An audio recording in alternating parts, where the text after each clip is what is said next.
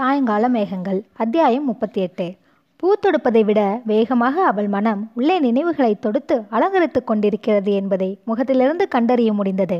முத்தக்கால் தன் வார்த்தைகளின் மூலம் சித்ராவின் பூ போன்ற இதயத்தை எவ்வளவு தூரம் குத்தி கிழித்து குதறியிருக்கிறாள் என்பதை பூமியால் அப்போது உயர்ந்து உய்த்துணர முடிந்தது. அந்த அனுமானமே அவன் மனதை என்னவோ செய்தது. தான் வெளியே சென்றிருந்த நேரத்தில் சொற்களாகிய கூறிய அம்புகளால் முத்தக்கால் சித்ராவை துளைத்தெடுத்து அவள் இதயத்தை ரணமாக்கி இருக்க வேண்டும் என்பதை புரிந்து கொண்டு பூமி அவள் மீது பரிவு கொண்டிருந்தான். அவன் சிரித்துக்கொண்டே அப்போது அவளை கேட்டான் உலகம் எதையுமே கவனிக்காமல் எங்கோ பராக்கு பார்த்து கொண்டிருப்பது போல் நமக்கு தோன்றுகிறது. ஆனால் அது உண்மையில்லை. நெருங்கி பழகுகிற அல்லது பழக முயல்கிற ஒவ்வொரு ஆணையும் பெண்ணையும் அது விஷமத்தனமான கண்களோடு கூர்ந்து கவனிக்க தவறுவதில்லை. உண்மைதான். அசத்தியமாக பழகிறவர்களை மட்டுமின்றி சத்தியமாகவும் நியாயமாகவும் பழகிறவர்களையும் கூட அது விஷமத்தனமாகத்தான் பார்க்கிறது. வேறு விதமாக பார்ப்பதற்கு அது இன்னும் பழக்கப்படவில்லை. பக்குவமோ நாகரிகமோ அடையவும் இல்லை. உலகம் காதலிப்பவர்களை பொறுத்து கொள்கிறது. நேரடியாக உடனே ஏற்றுக்கொண்டு விட துணியவில்லை. நாம் நெருங்கி பழகுகிறோம். காதலர்களின் சராசரி அரசு அசட்டுத்தனங்கள் அல்லது சேஷ்டிகளில் கூட நமக்கு அக்கறை இல்லை. ஆனால் நம்மையும் பழகிய தராசில் அவர்கள் ஏற்கனவே நிறுத்தி பழகிய விதத்தில் தான் நிறுத்துகிறார்கள். நாம் அப்படி இருக்கிறோமோ இல்லையோ என்பது ஒரு புறம் இருக்க அவர்கள் அப்படி நிறுத்தி நிறுத்தே பழகி இருக்கிறார்கள் என்பதுதான் இதில் நாம் புரிந்து கொள்ள வேண்டியது. இதற்கு பதில் எதுவும் சொல்லாமல் சித்ரா மௌனமாக அவனை நிமிர்ந்து பார்த்தாள். அந்த பார்வையில் என்னவோ அர்த்தங்களும் கேள்விகளும் பதில்களும் தகவல்களும் இருந்தன. பூமிக்கு அவை புரிந்தன. சில வினாடிகள் தயங்கிய பின் அவன் உறுதியாக அவளுக்கு சொன்னான் மற்றவர்களை நம்ம மற்றவர்கள் நம்மை தவறாக ப புரிந்து கொள்வதை பற்றியோ புரிந்து கொள்ளாமலே இருப்பதை பற்றியோ நான் கவலைப்படவில்லை. ஆனால் நமக்குள் ஒருவரை ஒருவர் சரியாக புரிந்து கொண்டிருக்கிறோம் என்பதற்காக பெருமைப்படுகிறேன். அதனால்தான் முத்தக்கால் பேசிய எதனாலும் நான் கோபப்படவில்லை. எதிர்த்து பதில் பேசவும் இல்லை.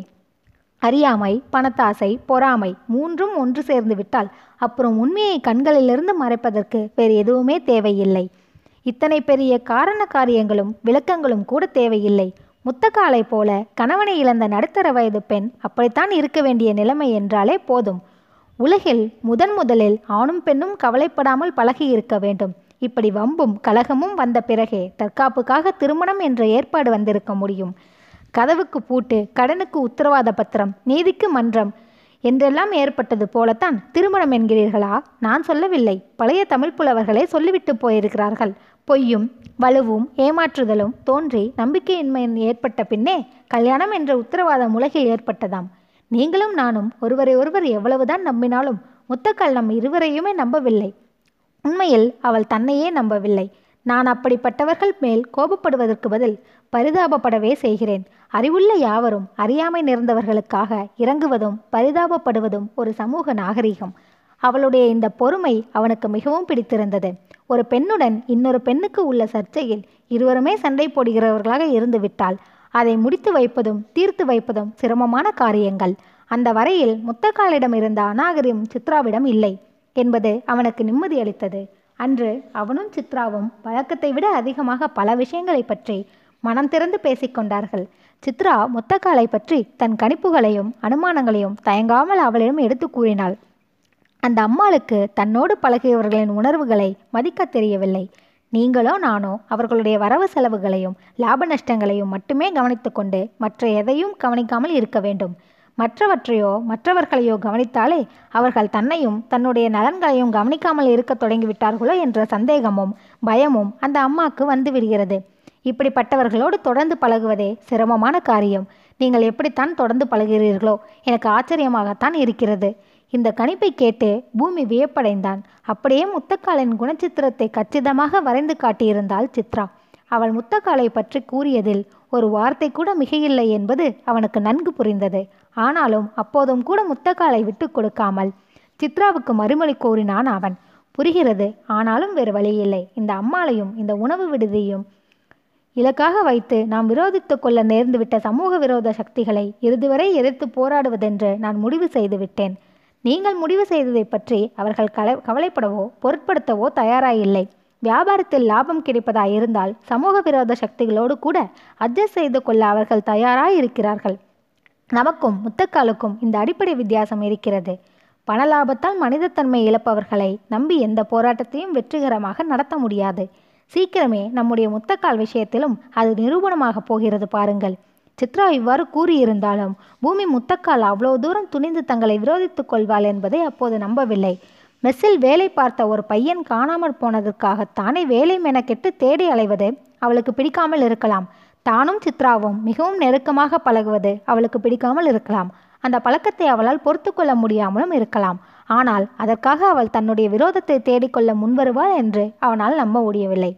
சித்ரா உறுதியாக கூறினாள் நானும் நீங்களும் அவர்கள் கிழித்த கோட்டை தாண்டாமல் அவர்கள் இழுத்த இழுப்புக்கு வரமாட்டோம் என்று புரிந்துவிட்டால் ஹோட்டல் நிர்வாகத்துக்கு கூட வேறு ஏற்பாடு செய்ய தயங்க மாட்டார்கள். இது அதிகப்படியான கற்பனை சித்ரா கொஞ்சம் மிகைப்பிடித்து நினைப்பதன் விளைவு இது.